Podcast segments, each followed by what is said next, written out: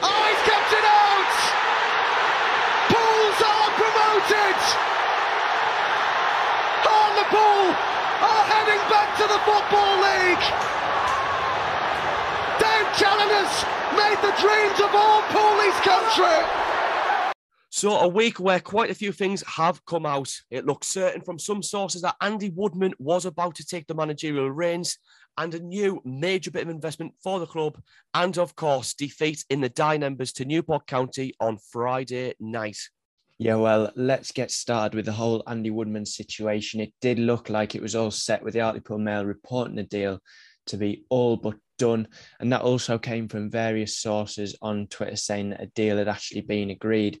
I think, as Nick Laughlin um, tweeted, it was very similar to the Phil Brown situation 10 years ago in how it all seemed to pan out. Um, you know, Pools made an exclusive statement um, to BBC Radio Tees Sport where they stated that they've not made an approach to Bromley regarding Woodman. The club can also confirm that no approach was made to himself individually, and the club have no intention of making him the next Pools boss, which I think is quite a big statement. There's always two sides to every story, and I think you're going to read the Bromley statement and also give us your thoughts, Davo. Absolutely. So this is what Bromley had to say on the matter. Bromley Football Club wishes to address speculation surrounding the future of its manager Andy Woodman, with stories circulating regarding a move to Hartlepool United gathering at pace. Both the club and Andy Woodman can confirm that no official approach has been made. Chairman Robin Stanton Gleaves commented, although it remains unclear where this disappointing and unsubstantiated speculation has come from, I wish to clarify our position and keep supporters informed. I'm extremely pleased with the progress made under Andy's leadership, and he remains fully committed with my continued support to his role as manager of Bromley Football Club. Now, obviously, I am going to say I'm disappointed for sure.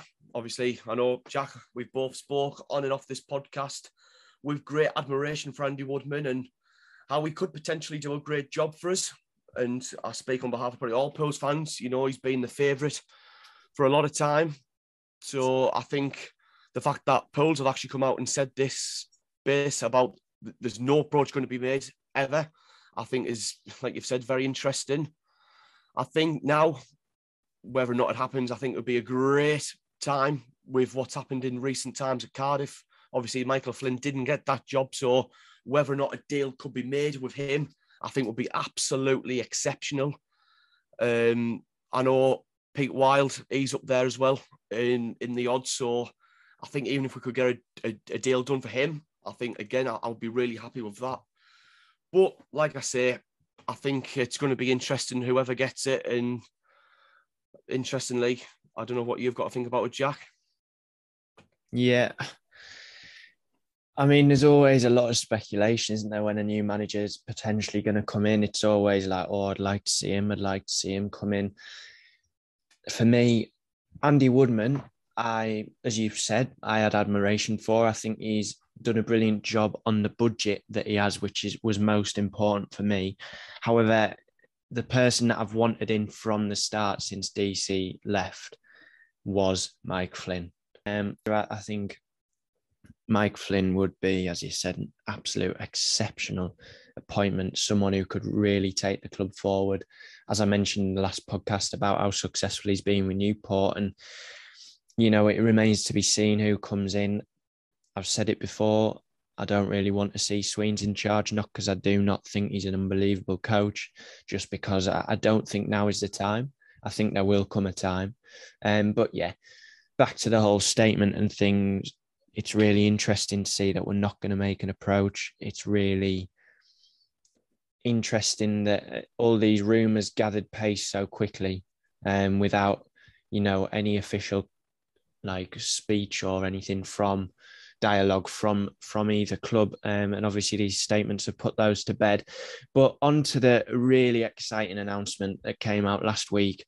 Funnily enough Dom Scurr from Hartlepool Mail actually announced this the night before um, it was meant to come out um, but anyway the Suit Direct Stadium, as Victoria Park is now known, Victoria Park will always be Victoria Park. That was said in an interview with Stephen Hobin and and it will have been said numerous times between Pools fans. Um, but yeah, uh, it's not to be sniffed at. You know, the money that's going to be coming into the club is absolutely vital.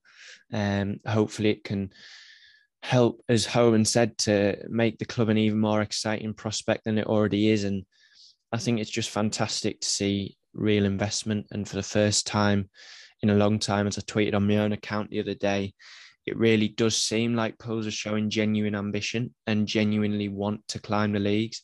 So yeah, I think it's an absolutely fantastic bit of business for Pools. Hoban said that um, it wouldn't look out of place this deal in the Championship or even the Premier League potentially. So I think that speaks volumes. I'm going to read the statement that has come out from Pools when this was officially released on Friday morning. Um, so it reads Hartlepool United is delighted to announce a new three season partnership with menswear high street retailer Suit Direct. Partnership with Suit Direct will have a profound impact on Hartlepool United as the investment will be going directly to the club, the fans, and the community. Uh, Suit Direct is home to some of the most iconic menswear brands such as Ted Baker, Marc Darcy, Ben Sherman Racing Green, and Limehouse as well. Um, you know, Nick Scott, who's the CFO of Suit Direct said we're thrilled to be partnering with Hartlepool United Football Club. The Baird Group has had a presence in Hartlepool since 1945, and we're pleased that we can continue building relationships in this community.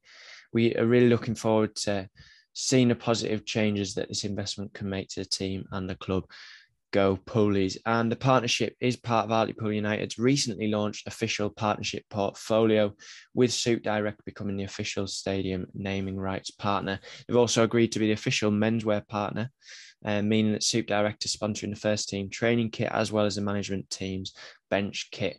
And as part of this deal, the corporate executive lounge will be fully refurbished and renamed the Suit Direct Lounge. Now, I'm not going to go on to read the rest of the statement, but obviously, Raj Singh commenting on how delighted he is to welcome that and the partnership into the club and the signs of progress that it's making. And obviously, there's that interview with Stephen Hoban, which I really do encourage you to watch, which is actually on the club's um, YouTube channel. Now, as I've said, it's a fantastic bit of business. I think it's something that shows real intent, something that's got me even more excited for the journey that we're on as a club at the minute. And fingers crossed, it'll just continue to help build momentum at the football club. And this can be the start of bigger and better things. Davo, do you have anything to add on the whole partnership, or, you know, have I covered it? No, I think you've given a pretty good account of it. I think um, I think it's important to say, you know, a big shout out to to Stephen Hoban for being a probably a big part of this deal. Um, I know there'll be other people working alongside it, but you know, big respect to him. I think, like you say, it's important. Like like you've already said about, you know, it will always be Victoria Park. I know people were talking about that on Friday night, saying, "Oh, but it's the Vic. It will always be the Vic." And I think you know, and Stephen said that, you know, and um, that's probably the biggest part of it. But like you said, it's money not to be snuffed at, and I think it's also important to mention that the work that's been done on the Clarence Road side of it, um, the new refurbishment, the, the the signs, and obviously the new stadium signage, I think is absolutely second to none.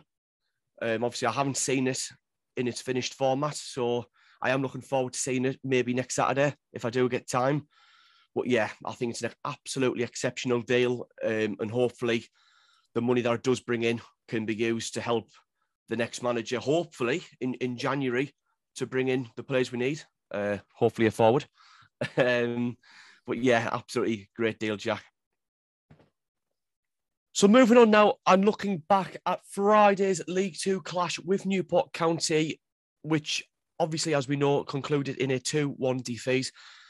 And not for the first time this season. Um, this is probably another frustrating game in the sense that you know, we didn't play badly, I didn't think, but it's another game where I'm sat here and I'm wondering and pondering why on earth we haven't scored more than one goal because we had so many chances in that game. And first and foremost, I'm not going to start picking on, on individual players, but I am going to say for one that, you know, for example, 30 minutes in, a wonderful deep cross by Zaine Francis-Angol, who I will say had an absolutely unbelievable game, you know, and it was a glorious opportunity by Reagan Ogle. And, you know, he, he didn't just have one or two. I think he, I would say, I think at least three chances by Reagan Ogle, which uh, seemingly were all headers at the, at the far post. And uh, we've seen obviously a great volley by Matty Daly, which narrowly missed um, hitting the crossbar and blazing at the town end. But I think overall, I think one of our biggest downfalls in the game, for, I don't know about you, Jack, but for me, I think one of the biggest faults I think I'd seen was, you know, we were giving them far too much time in the midfield, um, which I am shocked. You know, when you've got such a, a player like Featherstone in there, a great leader, you know, he's, he's got to be doing better at obviously organising that midfield and obviously you know, I want to be seeing him all the time. Instructions, instructions, instructions, you know, and it was there to see. Newport were, were brilliant at, pressing out and, and causing Pools problems in their own half. You know, and seemingly it's it's games like this, I think, when when Pools are sussed out and Pools are matched, then Pools do have a tendency to struggle. So I think it's important that, you know, Pools have got to have like a, a plan B, which you know that they didn't because it it, it just happened and happened and happened time and time again. I think I will give Pools a little bit of limelight because I think in the second half there was improvement. And, you know, it was a great goal by David Ferguson, a deserved goal rather, to draw us level. But, you know, obviously I've watched that, that second goal by Newport again today. And it was bad on Friday night, but seeing it again, it was just absolutely awful. And the defending was all over the place. And looking back, you know, it was a little bit of a, a manic moment by Killip. Obviously, the the cross comes over and you know, obviously he's made a decision to kind of come out towards the Newport attacker, and then obviously he's tried to run back, but then obviously Telford has obviously headed it down and obviously in, and obviously it was a little bit unfortunate by Little that he hasn't been able to keep it out. But overall, I didn't think, in my opinion, Pools were worthy of winning the game, but I would definitely say we didn't deserve losing the game. I don't know what you had to think, Jack. I know obviously you watched it. Yeah, I got the stream and I think you've summarized it pretty well, to be fair.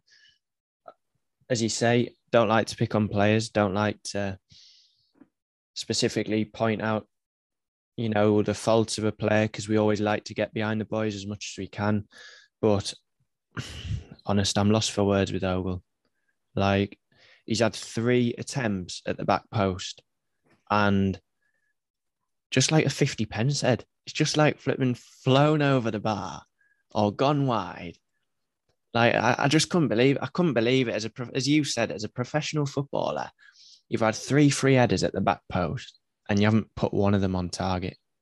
Like that needs that needs sorting because if that was Jamie Sterry, I'm pretty confident all three of them would have been buried in the back of the net. Um, you know, it, it, as it was pointed out on commentary as well, we've done that three times, and to not score from three of those opportunities is really worrying. Perhaps not worrying. Worrying might not be the word, but it's just like you know we've had those opportunities to get an upper hand in the game and influence the game early on. And as you said, Angol was unbelievable. I thought going forward, he he's putting some brilliant balls in, working really well with Fergie. Um, you know, and his defensive game was on top form as usual. And we had our chances. We had plenty of chances throughout the game. The second half, you know, I know you said we didn't deserve to win it. I think a draw was definitely the fair result. If you just watched the second half though in isolation, I would have said Poole should have won that. Like we we turned up second half, which was great to see. But in the first half, what were we doing in the midfield? As you said, like we were just letting, they were just running time after time after time. Even Matty Dolan was getting from the back and getting all the way up. And it was just like, as you said, frustrating to see because Norley was so good in those areas. Um, as you said, that free kick from Fergie was top draw.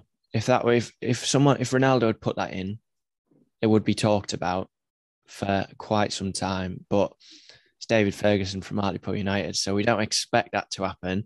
But honestly, as soon as we won that free kick, I I was certain Fergie was going to put that in, and um, just the way that he stands over the ball, the way how far it was out, it's quite difficult actually to you know, get it at the right height and the right pace from there. And, and he, he just nailed it. One thing I will say, and I really don't like to blame opposing teams for having, um, let's say, negatively influenced the game, but they were dirty. I'm not being funny. They were time wasting after they scored the first goal all the way through to the end. Kevin Ellison, who I'm not afraid to tell absolutely everyone who listens to this podcast I cannot stand the man. And the fact that he came on and was gobbing off at the ref left, right, and centre, literally, that's all he's done. And the ref didn't have one word with him.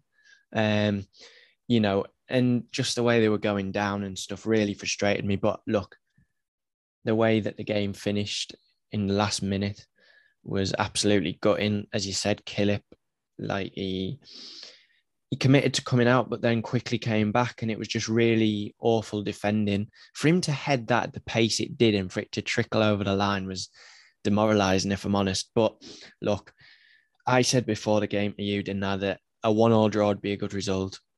I said that the, these will be one of the best, if not the best, team that's going to visit the Vic this season. I know we've got Forest Green at home next week and um, next Saturday, but you know, they're a very good side and they play very good football, and we can't take that away from them. I thought little lad, um, little lad Telford in his suit jacket all game. If I'm honest, like he literally, apart from that last kick of the game, didn't really do an awful lot. I thought Burn was absolutely immense. Like he has really grown um, week in, week out. And he's a player that at the start of the season I was a little bit unsure about, but he's honestly he's he's one of the best players on the pitch week in, week out now. So that's good to see. And, and fingers crossed, you know, we're not too disheartened from losing to Newport, who are a very good side.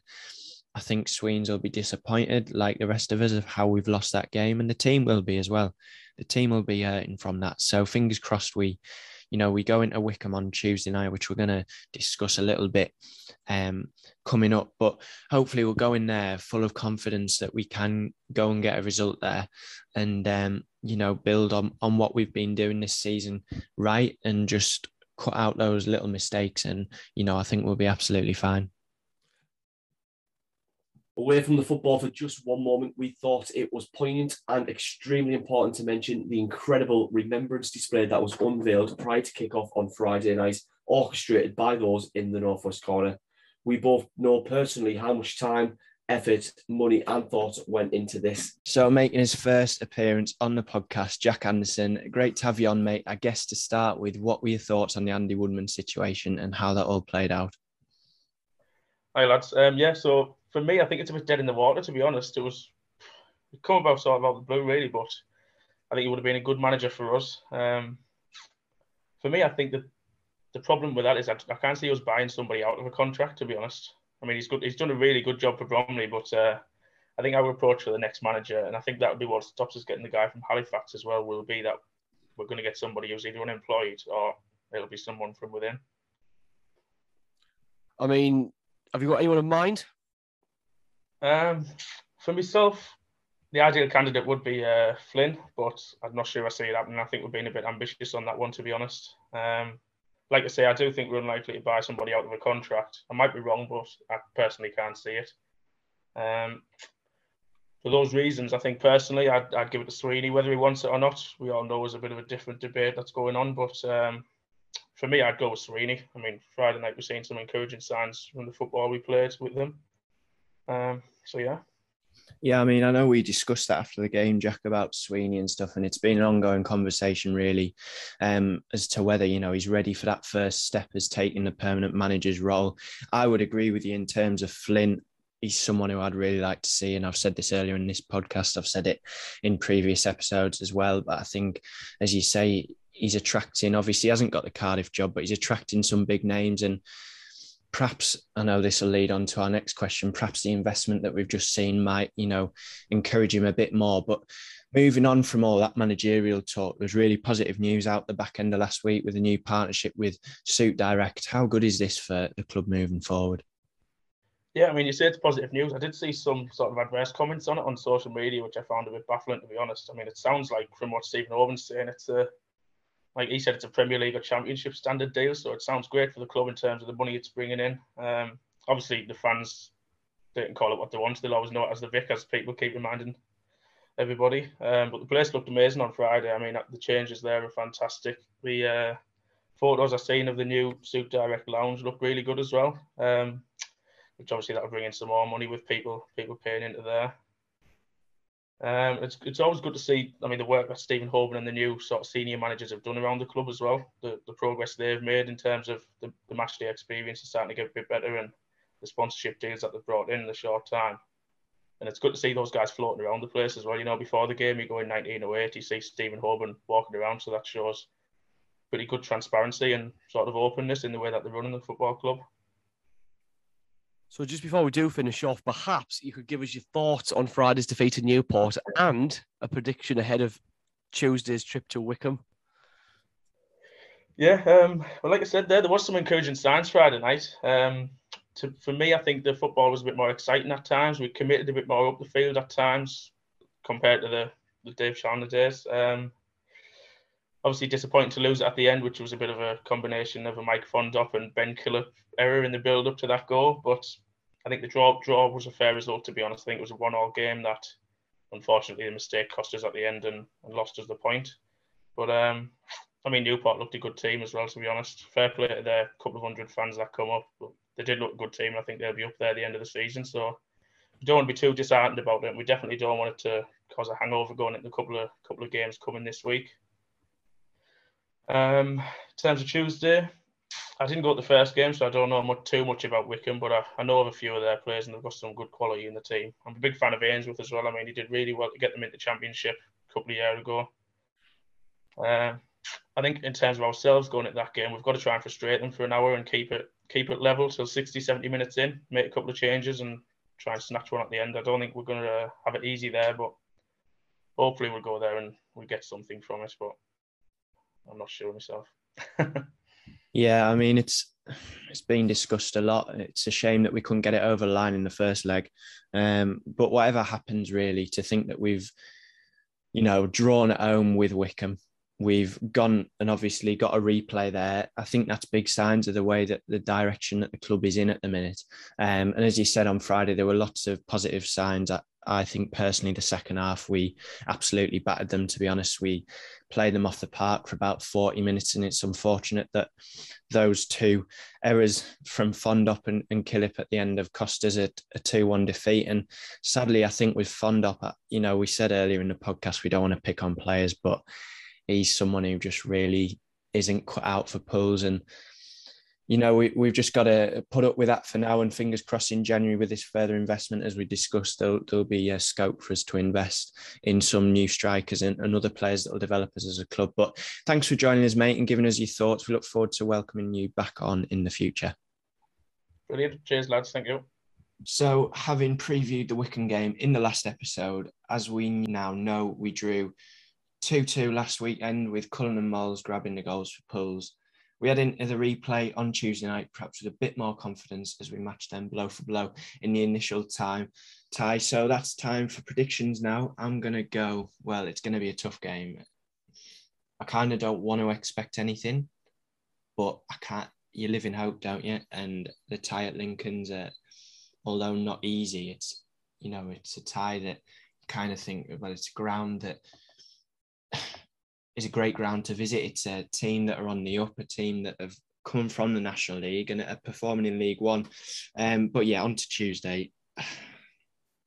I'm really unsure what to go with here because it could easily go to extra time. As Jack said, we need to frustrate them for as long as possible. Um, I don't want to go against Pools, but I'm going to go with 2 1 to Wycombe. As much as I hate saying that, I just think, you know, that they're at home, they're a club that's just come out of the championship and a club that's going to be very difficult with our away form. But what better opportunity to turn that round? I don't know what you think, Davo. Um, I think you know you've got it right. It is going to be tough. Obviously, you know it's now in front of their fans. They have the the advantage because there's going to be a hell of a lot more of them than than obviously than Poolies. Um, obviously, you know, playing on Friday, we obviously we've got to travel down. Probably going to travel down the day before, so I would suspect that we would see a little bit of a tweak in the XI. Um, I think it's going to sound a bit strange in a sense, but I think if if maybe we could somehow get them to extra time and maybe nick something in extra time, I wouldn't be surprised at all if it went to penalties. It really wouldn't because, like Jack said, I think I think we will probably plan out to to maybe frustrate them a bit. It's it's difficult because I'm like you. I don't want to go against Pools. Look, I'm going to be honest. I don't think we're going to win. Whether we lose it in in the the, the regulation time, whether we lose an extra time or whether we lose in penalties, I'm going Wycombe. I can't say a score, but I'm definitely going with a Wycombe win. And following on now with club news, obviously we spoke earlier about the huge sponsorship deal with Suit Direct. However, yesterday saw Pools drawn away to Sheffield Wednesday at Hillsborough following progression from Group A of the Papa John's Trophy. And that fixture should be played the week commencing the 29th of November. Yeah, and it's just touching on that, a really great draw, isn't it? It's a team that are a huge team. It's the opportunity to go somewhere that we, you know, won't often have the chance to go to, um, especially obviously where we are in the league. Um, you know, they're a, they're a massive club. Hillsborough's a massive stadium, and it's a, a great opportunity to even go there and go with a positive mindset to try and nick a result. And what a statement of intent that would be. But that concludes everything for today's episode. Thanks to Jack Anderson for appearing on today's episode.